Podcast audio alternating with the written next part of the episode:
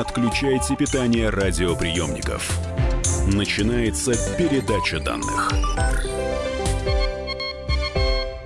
Здравствуйте, друзья! В гостях сегодня старый друг нашей программы, говорю это с большим удовольствием, религиовед и историк, преподаватель учебно-научного центра изучения религии РГГУ, кандидат культурологии Константин Михайлов. Здравствуйте, добро пожаловать. Здравствуйте.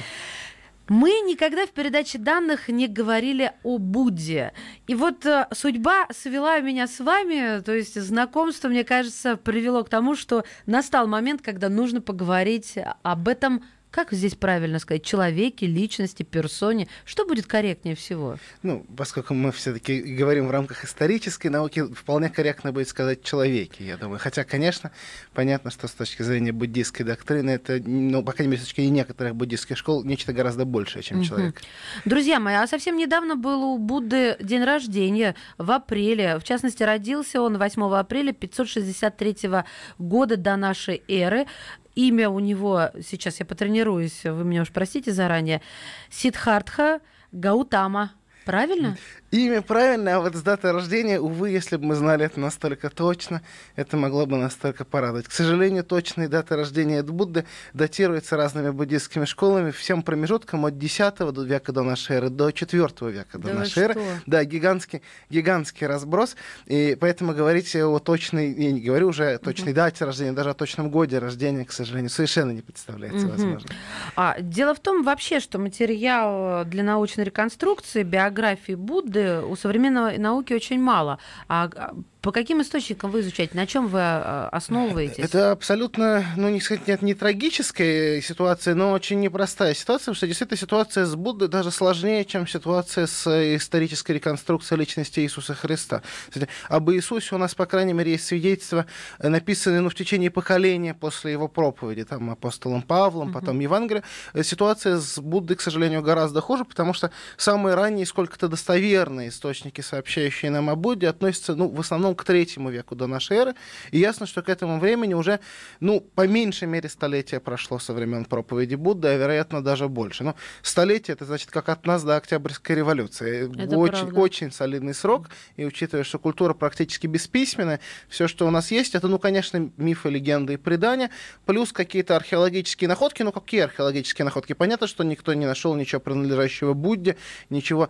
Строго говоря, у нас даже нет доказательств, что он действительно существовал. То есть не то, чтобы кто-то в этом сомневается, практически все уверены, что это историческое лицо. Ну, вот, так сказать, положить э, голову на отроп и уверенно сказать, это никто не решится. Я для слушателей напомню, э, что буддизм — это первая по времени зарождения мировая религия, остальные э, возникли намного позже.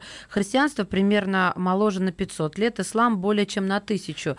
Поэтому здесь все таки проще с точки зрения науки обстоят дела с двумя последними да, религиями. Конечно. Да? А вот а, я прочитала, что вся информация известная о Будде берется из текстов э, под названием Будачерита, и автор, это переводится как «Жизнь Будда», автор э, индийский проповедник, драматург и поэт э, Ашвакхоша. Господи помилуй, а верить можно ему? Ну, опять-таки, вот проблема та же самая. Ашвакхоша действительно довольно авторитетный источник, но он живет гораздо позже mm-hmm. жизни исторического Будды Шакьямуни.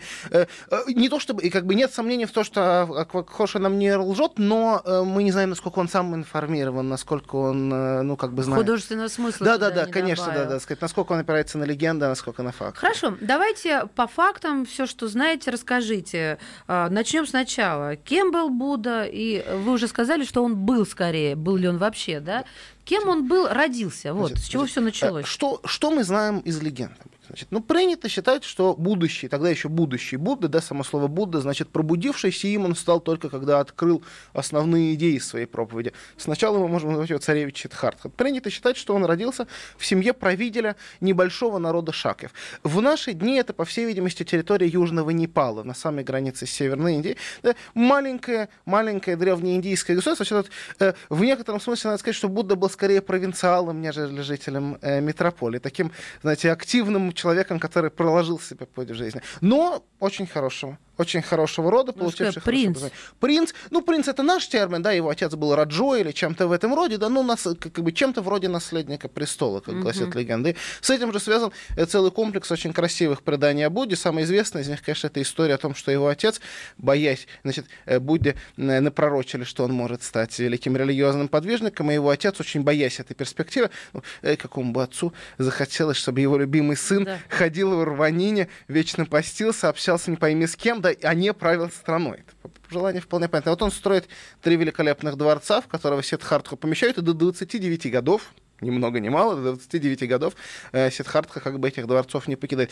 Ну, конечно, это сказочный сюжет. Вспомним нашего Илью Муромца, который 30 На лет, печке, 3 года да. лежит на печи. Не случайно, кстати, что в христианской литературе эта легенда о Будде была очень сильно востребована и воспринята. Вы знаете, что эта биография Будды хорошо известна христианам как биография одного из христианских святых? Я впервые об этом слышу. Расскажите. Это очень интересная история, да. В, э, и в западной, и в восточной христианской традиции есть, э, ну, не очень и широко известный, но достаточно чтимый святой Иосафат. И вот биография святого Иосафата, она просто, вот первый ее период, она с точностью воспроизводит биографию Будды. Собственно, весьма вероятно, что само слово Иосафат, имя Иосафат, происходит от слова бодхисаттва. Это один из буддийских терминов для обозначения такого совершенного существа. Потрясающе. А, хорошо, то есть родился в- он в семье богатой, но у нас есть стереотип, но у нас, я имею в виду у христиан, что э, все духовные наши лидеры, большинство из них, э, они все-таки из низов вышли. А чем обусловлено то, что Будда из богатой семьи? Э, Поняли мой вопрос? я понимаю. Он должен быть бедняком. Во-первых, я должен сказать, что реальная история религии значит, совершенно не подтверждает эм, идею, что духовный лидер непременно должен быть бедным. Мухаммед был состоятельным купцом, более чем успешным к началу своей проповеди. Заратуштра, насколько мы можем судить о его малоизвестной биографии, был жрецом и, так сказать, достаточно авторитетным, по-видимому, человеком. Э, Философы, если мы говорим, допустим, о Платоне, да, Платон был состоятельным человеком из хорошей семьи. А Иисус? Вот. Иисус, да. То есть, скорее тут надо говорить о том, что это Иисус э, некоторые, А может я, быть, исключения я сказала, из что мы да. православные, да, я сказала, знаю, про- мы в рамках христианской христиан культуры, да, воспринимаем действительно как бы... э, Ну, хотя тоже, что значит? э, Иисус был, без сомнения, не богатым человеком, но он был с- с- как бы, в, э, не будем говорить слово «сын», да, чтобы избежать богословских каких-то сложных вопросов, но, скажем так, по крайней мере, был воспитан в семье квалифицированного ремесленника. Вряд ли стоит представлять его семью как абсолютно нищую, да, не богатую. Да, я согласна, вполне- они не вполне голодали. благополучно. Да, им было на чем спать Да. и во что одеваться. С этим я согласна. Просто а, мне я, я вела к тому, что может быть в Индии так ну как-то исторически заведено, что а, богатство это признак э, чего-то такого, что вот дано свыше, с небес, и оттуда исходят какие-то проповедники. На, а, особенность, главная особенность религиозной жизни Индии в социальном отношении это, конечно, кастовая система. Я думаю, что все мы с вами об этом много раз слышали. И, эм, как сказать, все касты в свое время давали каких-то великих деятелей. Конечно, мы знаем много вероучителей из браминов, из жреческой касты. Мы знаем вероучителей из кшатров, из касты воинов. Будда именно таков. Или, например, основатель джайнизма Джина Махавира тоже был сыном Ну, Мараджи. как-то на воина слабо тянет, исходя из его Да. э, изображения. Действи- А совершенно, они оба и были, и Будда, и Джина Махавира были совершенно не воинственными людьми, но а их родители совсем другое дело. Вот здесь интерес в том, что действительно Будда, если он действительно был сыном воина и раджи, мы не знаем, правда ли это, но если это действительно правда, то он восстает против своего предначертания. Да? То есть, с точки зрения индийского кастового общества необыкновенно важно исполнить свое предназначение в жизни, и необыкновенно важно соответствовать духу и закону той касты, которой ты принадлежишь. А Будда не спровергает эту традицию, все нарушает, уходит странствовать и в конечном счете отказывается от самой кастовой системы. В чем великая инновация буддизма, в том числе и в том, что буддизм провозглашает абсолютное равенство людей. Мгм. Интересно, да, вот нестыковка получается. Тут равенство, а тут кастовость, и мы знаем, какие бывают касты совершенно Да. там в низах. А, ну, у нас время поджимает, а вот в этой части нашей программы я анонсирую вопросы. Мне, мне очень любопытна вот эта легенда о том, что его мать, царица, не помню ее имени, Майя. а, А, а так все просто, хорошо, тогда помню, Майя, что она должна была отправиться по традиции рожать в дом родителей. И что там случилось во время родов, и какие были признаки на теле у мальчика. Об этом поговорим в следующей части передачи данных. У нас э, культуролог Константин Михайлов в гостях. Говорим сегодня о Будде. Не отключайте питание радиоприемников. Идет передача данных. Проблемы, которые вас волнуют. Авторы, которым вы доверяете. По сути дела, на радио «Комсомольская правда». Николай Стариков. По вторникам с 7 вечера по московскому времени. Не отключайте питание радиоприемников. Начинается передача данных. И снова здравствуйте. Мария Баченина в гостях религиовед, историк, преподаватель учебно-научного центра изучения религии РГГУ, кандидат культурологии Константин Михайлов. Мы уже начали говорить про Будду. Присоединяйтесь, это безумно интересно. Я анонсировала вопрос по поводу э, рождения Будды. Да, да? Это одна из самых знаменитых легенд того, что живая иллюстрация того, почему э, историки с большой осторожностью относятся к легендам как к историческому источнику в данном случае. Так, да, объясните мне, нас, почему. Ну, давайте я напомню нашим слушателям легенды, да, чтобы да. они хорошо понимали, о чем мы с вами говорим. Значит, суть легенды, суть очень проста. Незадолго до рождения будущего Будды, царевича Сиддхартхи, его мать отправляется рожать в дом к своим родителям. Это, кстати, весьма исторично, потому что, ну, и существует мнение, что в Древней Индии действительно была традиция, женщины из знатных семей рожали в доме родителей. Это был такой религиозный, а инду, индуистский религиозный аспект. Но да, это неприлично, что ли? Поэтому она не хотела заморать дом мужа? Здесь, здесь скорее момент религиозной ритуальной чистоты. Это не вопрос mm-hmm. приличия, это вопрос соблюдения обряда. Хорошо. Скажем. И вот она отправляется рожать, но дальше становится и более интересно, она отправляется рожать через джунгли. И в некоторых версиях легенды она даже отправляется рожать через джунгли в полном одиночестве. Для супруги Раджи это, конечно, ну, мягко говоря, не очень необыкновенно. Да. Да. Вот. Она идет через джунгли, э, и тут роды застигают ее прямо прямо посреди этих джунглей, в месте, которое в наши дни называется Лумбини. В наши дни это, конечно, великая буддийская святыня. Э, роды застигают ее прямо там, там же посреди джунглей она благополучно рожает. Ну, чудо чудное, но в конечном счете она молодая и здоровая женщина, почему бы нет, допустим, что это mm-hmm. действительно правда.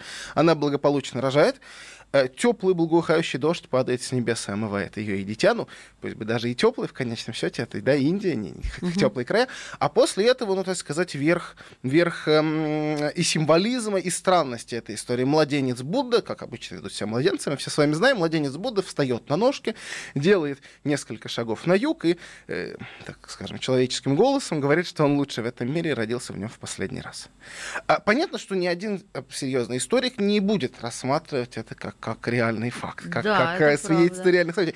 Но это красиво, это поэтично. После этого он ложится, ну и дальше ведет себя более как тривиальным для младенца способом, образом. Да. Но если она там была одна, то, получается, а она это кому-то должна была рассказать, если следовать логике, а она-то умерла через несколько да, дней. она скоро, вскоре после этого умирает. Ну, э, вероятно, все таки как бы тут, наверное, больше стоит доверять версии легенды, которая предполагает, что она была не в полном одиночестве, ну, что это было бы Я думала, у него знаки конечно. были на теле вот. какие-то. А, да, существует э, такое сказать, устойчивое представление, тоже, конечно, сформированное в гораздо более поздний период, о том, что тело Будды отличалось от тела других людей. И там существует, в, в зависимости от региона, от э, сказать, конкретного текста, существует множество самых разных признаков, mm-hmm.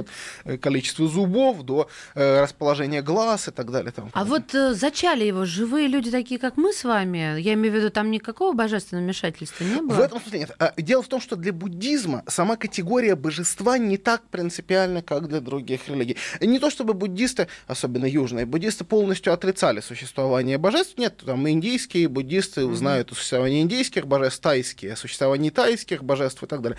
Но э, задача буддизма, принципиальная цель буддиста состоит не в поклонении божествам, а, как все мы с вами знаем, в достижении нирваны. Э, Бог в этом, в принципе, ну даже не очень может помочь. Или может помочь, но только очень ограниченно, потому что достижение нирваны — это внутренний психический процесс. А зачем человека. он тогда нужен им Бог. Вот в этом и все и дело. Собственно, именно по этой причине довольно большое количество буддистов, например, ну, в рамках там северного буддизма к э, почитанию богов относятся очень спокойно. Иногда речь идет о почитании, например, бодхисаттв, особенных людей, ну, обратите внимание, именно людей, которые достигли, ну, вот преддверия нирваны, почти добрались до нирваны, но в последний момент принесли клятву, что они не спасутся, пока не спасут всех живых существ.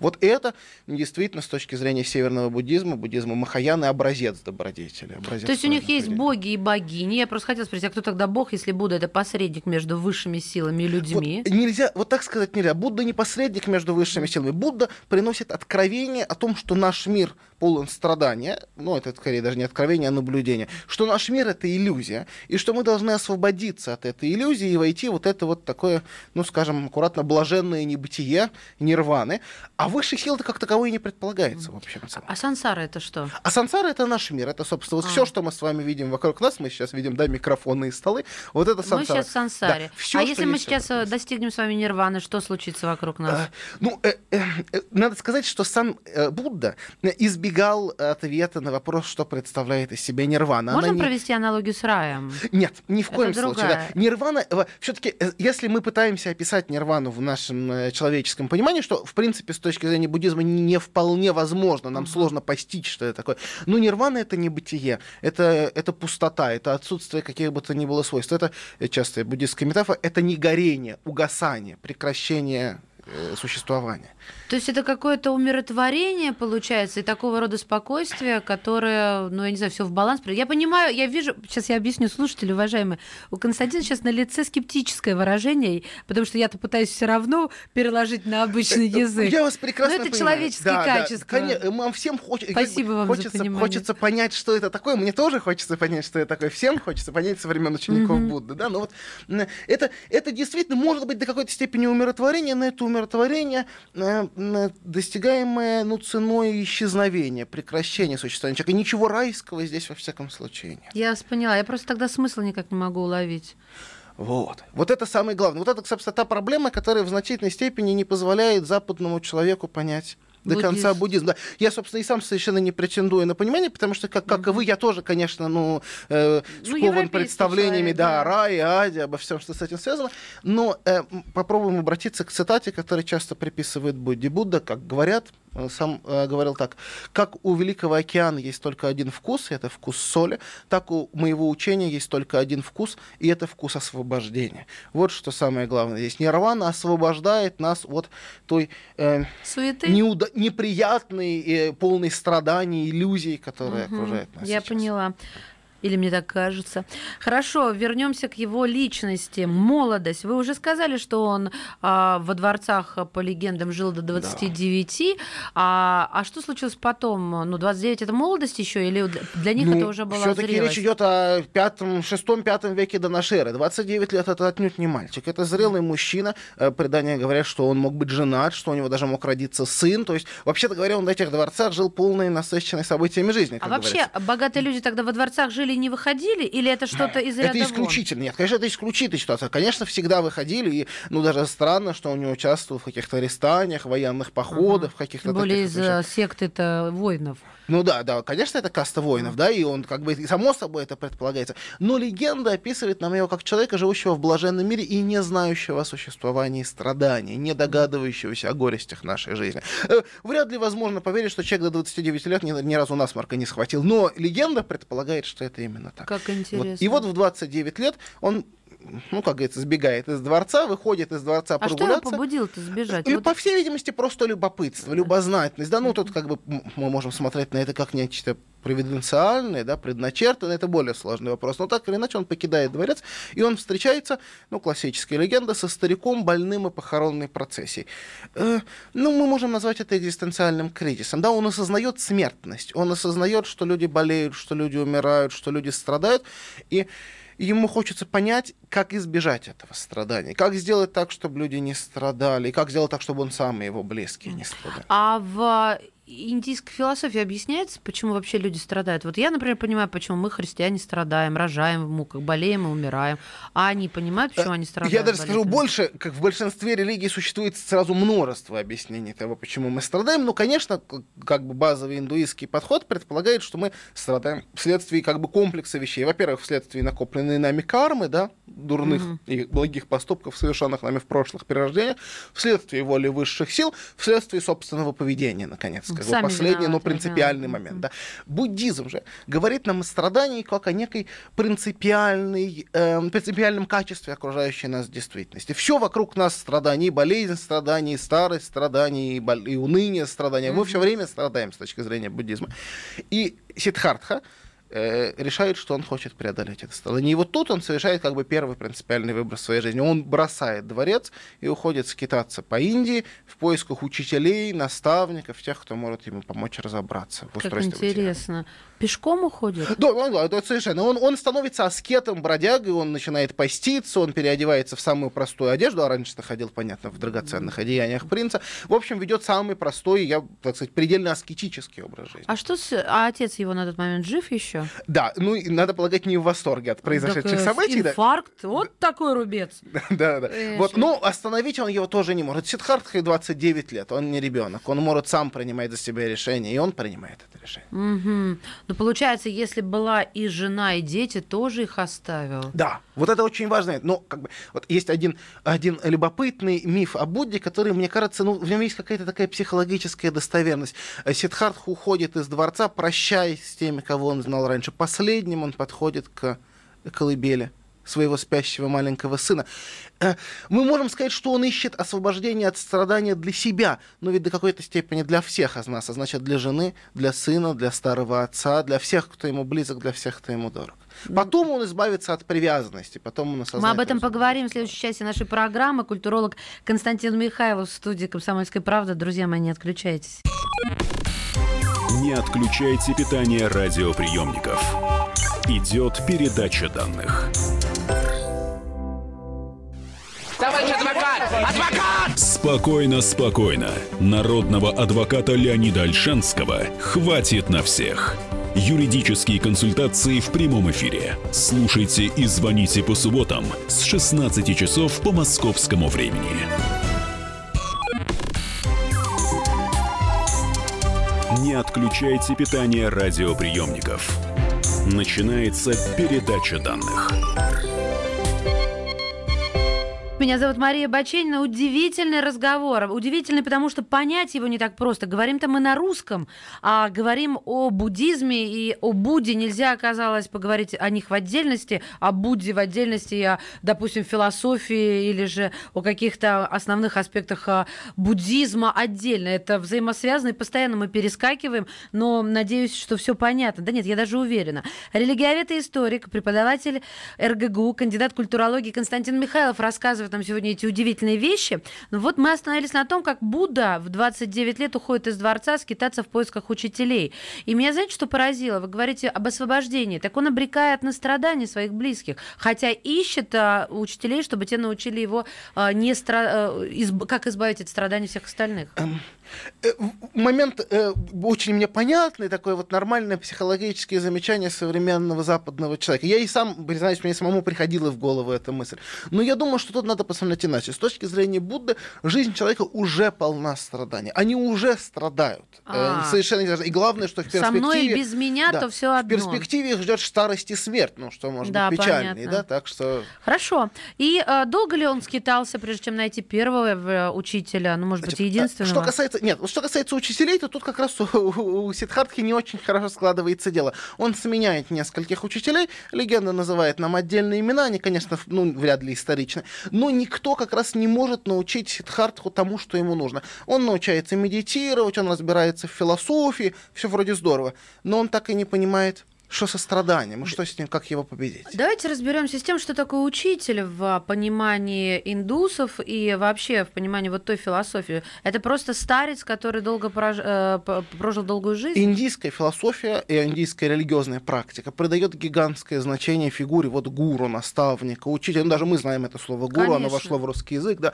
А, это очень принципиальный момент. И во времена жизни Сидхартхи в шестом, пятом, да, может быть, четвертом веке до нашей эры а, очень большое количество людей, э, интеллектуалов уходило в леса, занималось аскезой, искало себе учителей в поисках ответа на какие-то мучившие их философские вопросы. Э, Будда здесь самая яркая фигура, самая известная фигура, но отнюдь, отнюдь не единственная. Кто-то оставался с учителями надолго, кто-то менял одного учителя за другим в поисках... Так извините меня, если я уйду в леса, я буду просто мыслить, мыслить и мыслить, но от этого а, понятно, что образуются новые нейронные связи в моем головном мозге. Тем не менее, без притока информации, к которой у меня там нет доступа, а, они будут в какой-то одной плоскости лежать. Поэтому я не понимаю, что такое гуру и учитель. Значит, э, уход в леса не надо понимать как уход в леса в э, дикую, в В дикую джунгли, пустоту джунглей. да. Нет. Э, Сиддхартха шел общаться с умными людьми, со знатоками философии, с, тонкими, с людьми, тонко понимающими индуистскую доктрину. Все-таки господствующая религия региона — это индуизм. И он шел, чтобы подчерпнуть у них эту мудрость. В какой-то степени он, ну, по крайней мере, как говорят нам легенды, на этот счет преуспевает. Он берет от них какие-то важные навыки. А, учителя от него в восторге, один за другим предлагают остаться, стать как бы главным учеником, продолжить дело школы.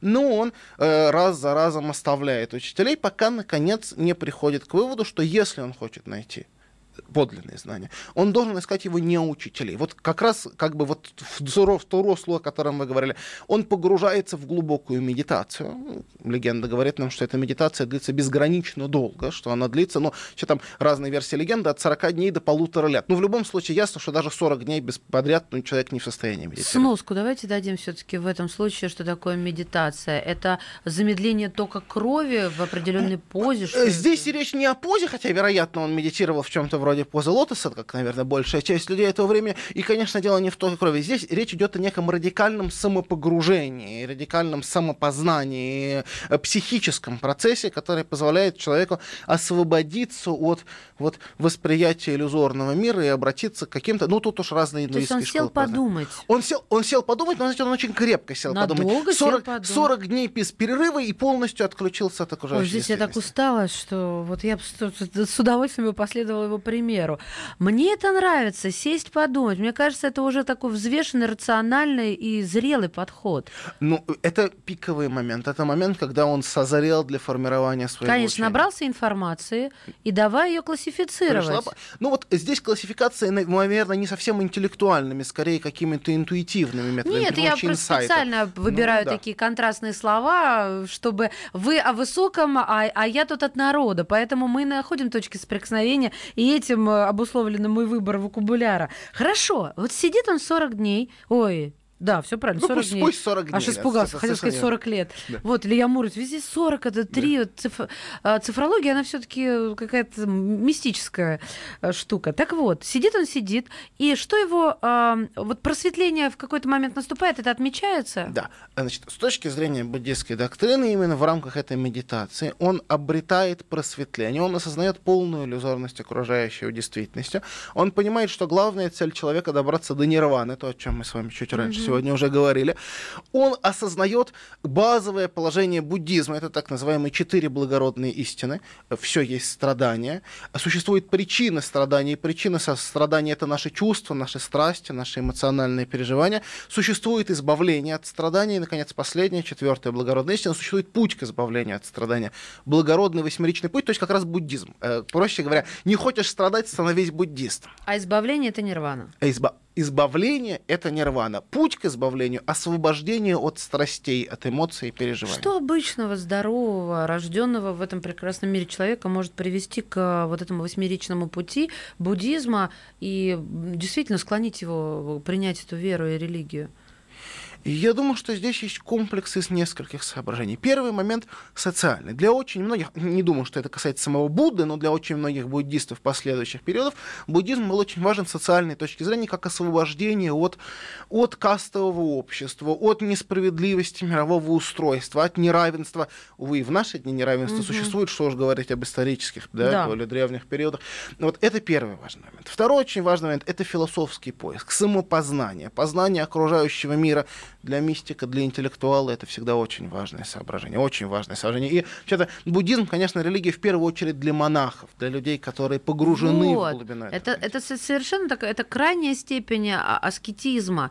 А, Отказаться от страстей, ну, смотря что мы, конечно, страстями считаем, правда ведь? А, Получается, он отказывается и от плохих страстей, и от Да, хороших. да, это очень важно, потому что с точки зрения буддизма, а, ну, э, нельзя сказать, что все чувства, которые мы испытываем, абсолютно негативно, скажем, буддизм придает очень большое значение состраданию. Коруна, сострадание, такое важное А качество. материнской любви нет? Вот любовь в принципе, ну, это тут разные буддийские учителя могут немножко по-разному, конечно, отвечать на этот вопрос, но в общем и целом любовь это, конечно, страсть, и в сущности говоря, она чревата большими страданиями. А у них нет вот аналога нашего Петра Февронии, вот каких-то легенд о любви, о чем-то таком возвышенном? В более поздний период, например, в китайской традиции, конечно, формируются какие-то и в рамках буддизма такие истории, но в целом эм, буддизм это совершенно не история Не про про, любовь. любовь. да. Монахи и монахини буддистские принимают целебат, да, им нельзя вступать в какие-то семейные отношения.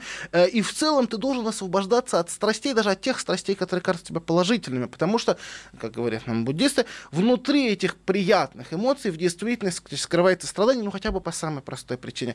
Ну, все мы это, к сожалению, понимаем. Даже самое яркое, самое прекрасное чувство в какой-то момент закончится и сменится Страданием. глубокими переживаниями. Хорошо, мы уже и про просветление успели, и про восьмеричный путь, а а он, очнувшись от э, нирваны, ой, нет, подождите. От, пока от, выйди из От медита- медитации. Да, выйди из медитации, перепутала термины. Он пошел в народ э, м, преподавать, В пропагандировать, В на- просветлять. В народ, но тут как бы специфический подход. Это любопытный и важный момент. Куда идет Будда Шакьямуни? Теперь мы уже можем назвать его Буддой, да, потому что он пробудился. Будда Шакьямуни, мудрец из народа Шаков. Он отправляется не в чисто поле, не в ближайшую деревушку, не в э, прибежище философов-отшельников. Нет, он идет в самый крупный город этого региона, в город Бинарас. В наши дни он называется Варанаси, город поныне существует в Индии, и такой важный религиозный центр. Он идет в этот город Бинарас, и там начинает проповедовать э, философам, но одновременно и детям местных торговцев, ну, молодым людям из торговых семей. Буддизм — одно из немногих учений, которые вот на, в этот очень ранний период делает ставку на городскую цивилизацию. Это необыкновенно важный момент. Большая часть религии древности а, не акцентировала свое внимание на городах. Но буддисты или греческие философы или китайские конфуцианцы, вот, собственно, триада, такие три главных учения, они начали проповедовать горожанам, при том, что, напомню нашим слушателям, что в пятом веке до нашей эры сколько людей жило в городах? Один процент населения? Полтора процента населения Да, Земли. маловато было. Города были абсолютно новой штукой, города были совершенно непривычны, но тем не менее именно на них буддисты делают главное. Это знаково? Это знаково, потому что тем самым буддисты или греческие философы или конфуцианцы определяют все дальнейшее развитие Да, цивилизации. вот я об Это этом говорю, как будто предчувствовали. Да. Ну, я думаю, что здесь вопрос не о предчувствии, а скорее об определении будущего. Они сделали эту ставку и сформировали будущее. Хорошо, а все остальные что, по деревням ходили? Да по- большая часть населения мира и была Нет, деревенской. ну да. Иисус же въехал в Иерусалим. Б- Коллега, ну и Иисус живет на полтысячелетия позже. И это что? уже совершенно, совершенно другие времена. Он Иисус знал живет- вообще о буддизме, интересно? Ну, это, конечно, вопрос абсолютно открытый. Мы понимаем, что уже в третьем веке до нашей эры первые буддисты добрались до владений, ну, так скажем, тогда еще не существовала Римская империя, но до будущих владений Римской империи. Во времена индийского царя Ашоки, он жил в первой половине третьего века до нашей эры, буд- посланные им буддистские проповедники проповедовали в Афинах, всем нам хорошо известных, или даже на территории Ливии, то есть э, в э, центральной части. Северной Африки. Ну, какие мусульмане? Мусульман не было в помине. я да? поняла, я имею в виду по- да, да. сейчас. Да, да, Да, то есть они добрались очень и очень далеко. И, ну, э, абсолютно уверенно сказать, что Иисус ничего не мог знать про буддизм, мы, Нельзя конечно, не так. можем. Но если даже Иисус и его ученики что-то про буддизм знали, то, скорее всего, это были, ну, какие-то абсолютно мозаичные отдельные сведения, потому что, ну, ско- хоть сколько-то заметной буддистской общины на Ближнем Востоке, конечно, не существовало в первом веке. А, так а его не, не, не выгнали, его не избили. Вот я все время жду, они- что в него сейчас палками, камнями э, закидают. вообще, ранние истории о жизни Будды, ранние буддийские соты рассказывают нам, что время от времени у него возникали какие-то конфликты, в первую очередь, конечно, с браминами, с индуистскими жрецами.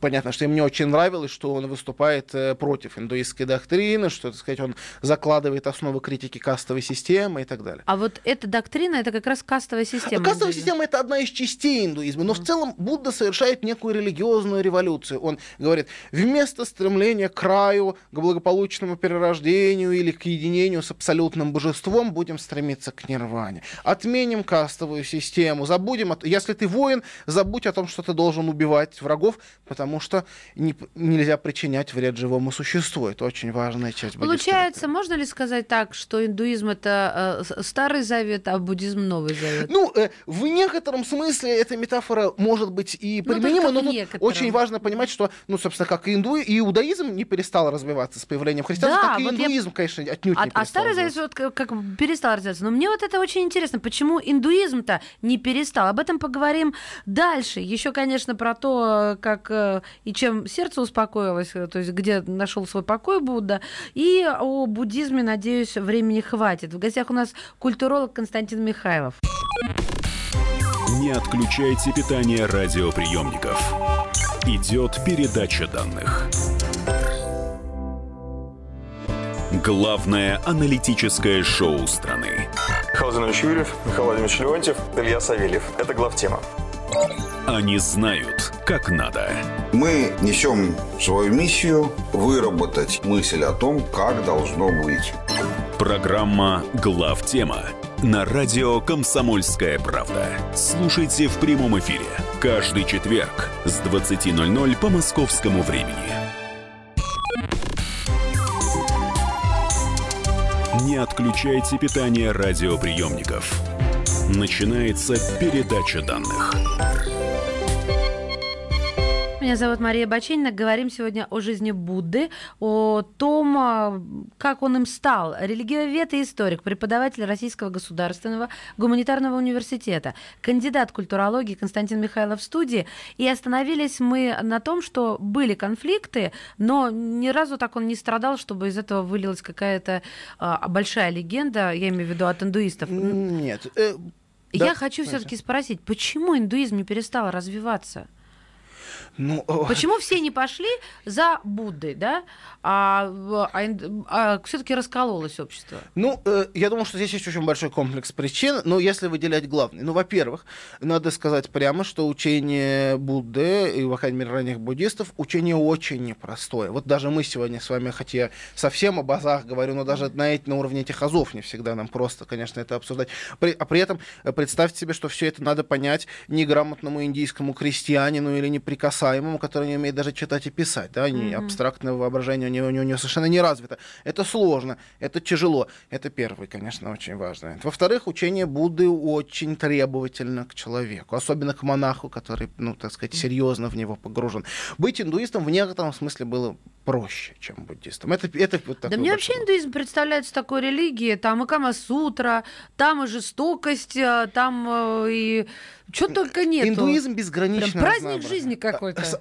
Для желающего праздник жизни, для желающего тонкая философия, для Вот. желающего обоснования военного Кстати, дела, для четвертого какое. объяснения, почему надо заниматься торговлей. Индуизм безгранично разнообразный тут надо заметить, что само понятие индуизма очень условно, потому что разные внутренние ответвления индуизма, разные внутренние традиции могут быть до такой степени не похожи, что, ну вот, по, по замечаниям многих религиоведов, они похожи друг на друга меньше, чем похожи друг на друга ислам и христианство. Тем не менее, мы условно, ну, в силу до какой-то степени еще и колониальных пережитков да, и географических, да, воспринимаем индуизм как нечто Нечто единое. Но очень сильно помогает, конечно, и то, что индуизм, в отличие от христианства или ислама, не очень понимает концепцию ереси. И индуисты, даже не очень близкие друг к другу по убеждениям, умеют сохранять все хорошие отношения. Ну, это слово понятие толерантности современное понятие, ну, может быть, не совсем Лояльно. уместно. Ну, ну, да, вот такое вот лояльное, доброжелательное отношение. Характерно, что, вообще-то говоря, ну, некоторые индуисты считают, что даже буддизм это часть индуизма. Просто такая, ну, не очень ортодоксальная, немножко Не специфическая. да.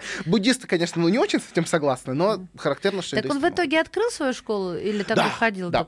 Он, ну, кто значит открывает свою школу? Он собирает вокруг себя большой круг учеников, речь идет о десятках, а может быть даже о сотнях людей. Он вполне успешно проповедует на протяжении многих лет.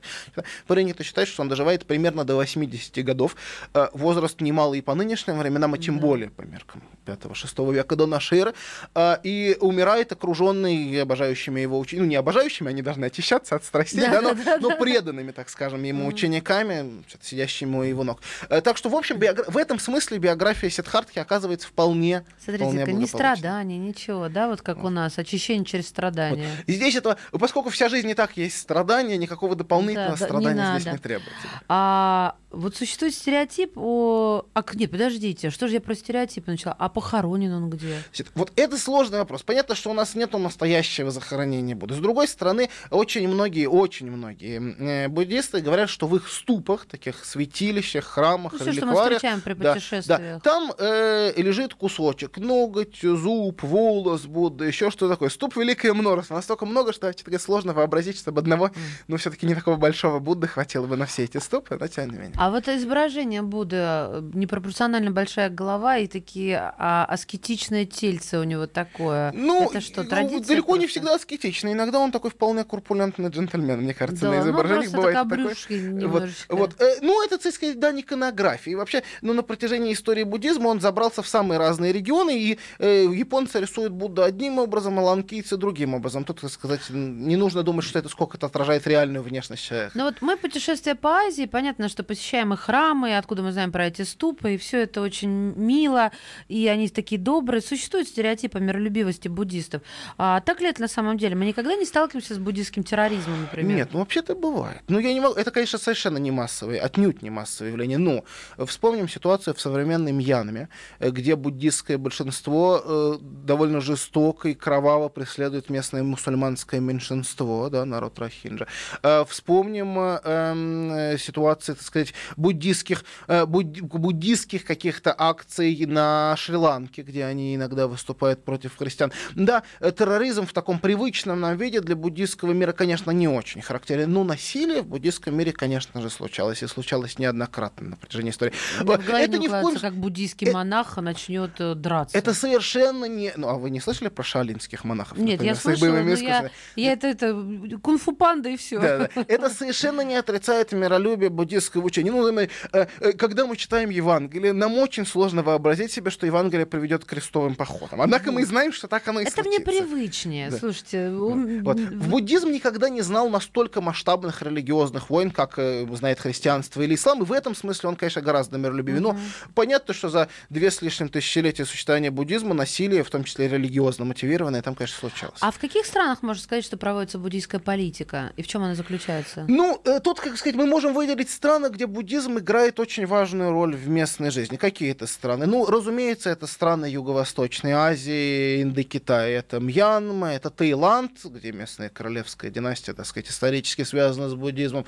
Э, э, Конечно, это Шри-Ланка, регион, где буддизм всегда... Исторически вы имеете в виду про э, ко- королевскую семью Таиланда, что они все э, буддисты? Они буддисты, и изначально? более того, они через буддизм легитимизируют свое, свое положение А на что троне. они говорят? Ну, Их э, Будда посадил Ну, на трон? не до такой степени, это тайская династия гораздо, гораздо, гораздо более молодая, но они рассматривают себя как людей, стремящихся к такому идеальному буддистскому правлению, к нравственному буддистскому правлению. Вот придает этому большое значение. Это так вот одна сторона. Другая сторона — это регионы, где буддизм присутствует, но сложно сказать, насколько большую роль в политике он играет.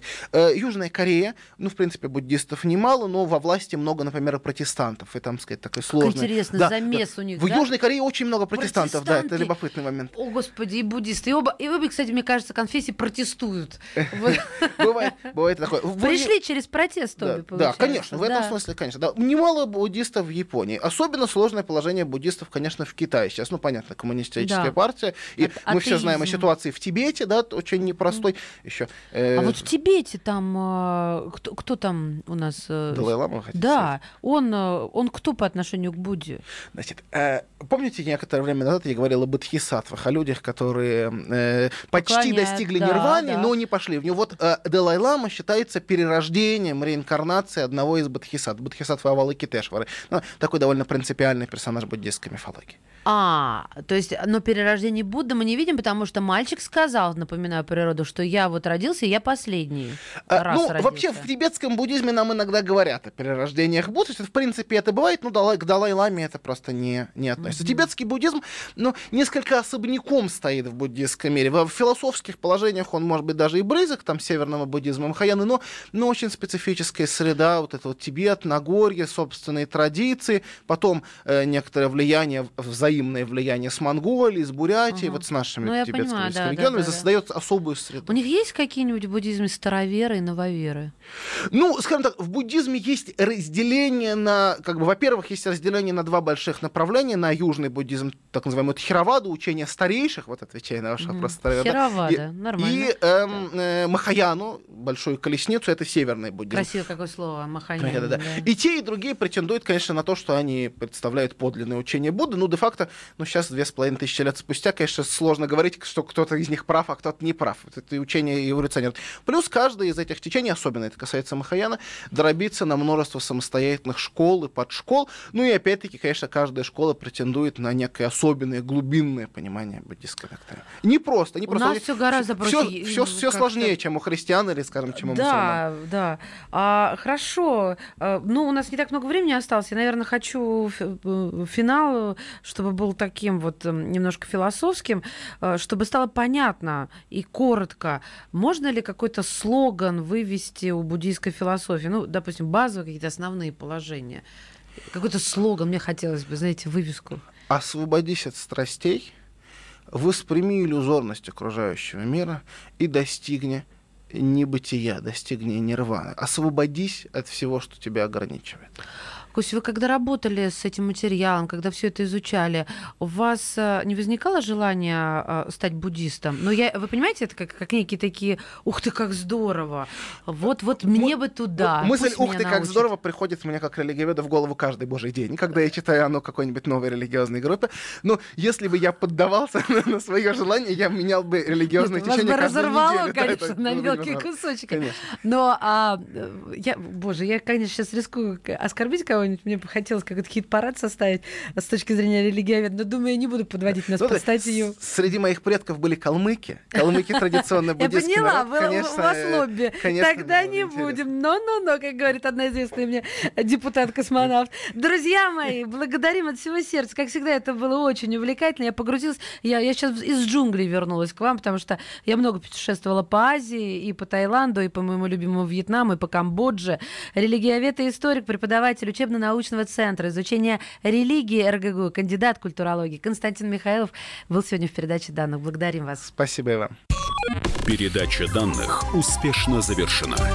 Не отключайте питание радиоприемника. Скоро начнется другая передача.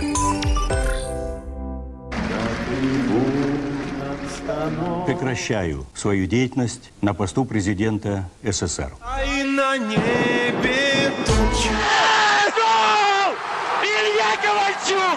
Я не верю своим глазам! Это с нами уже явно было. Это дежавю.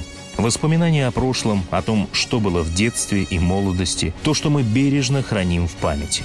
Программу «Дежавю» слушайте по будням с 11 вечера по московскому времени.